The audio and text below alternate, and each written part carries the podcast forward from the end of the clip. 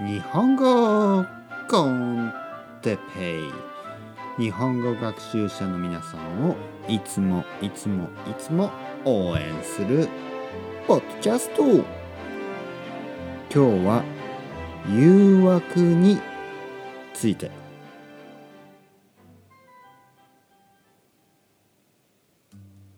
はい皆さんこんにちは。日本語コンテッペイですね。よろしくお願いします。今日は誘惑について話したいと思います。誘惑。誘惑というのはまあテンプテーションとかね言いますけど例えばね皆さんが日本語を勉強したい。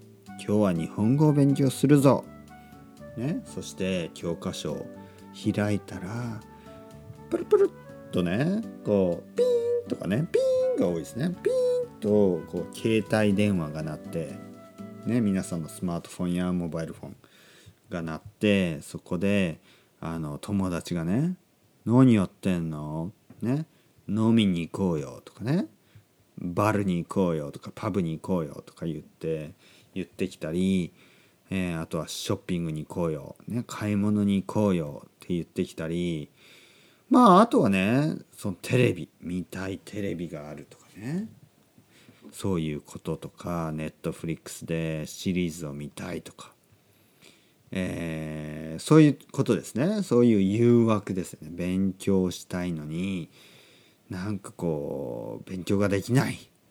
集中できない。ね。そういうことですね。じゃあどうやって誘惑に勝てばいいのか。ね。テンプテーションに勝つ。誘惑に勝つと言いますね日本語だと。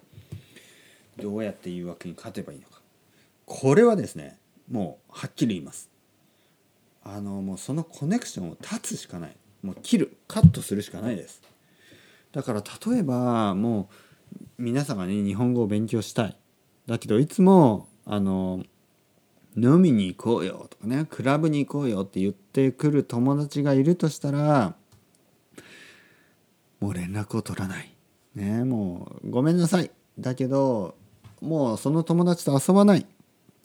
もうそれしかないです。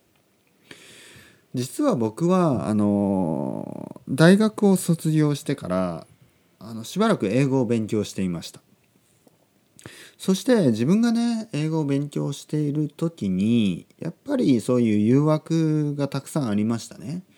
例えば飲みに行こうよとか。例えばなんかこうクラブに行こうよ。そういう友達ですね。でこれはねちょっと悲しいことですけど皆さんにもしそうやって目的があるのなら、ね、日本語を今絶対やらなければいけない。日本語コンテッペを聞かなければいけないんだ。そういう強いねデタミネーション決意があるなら友達ちょっと距離を置いた方がいいかもしれないですね。距離を置くというのはちょっとディスタンスをね取るということですね。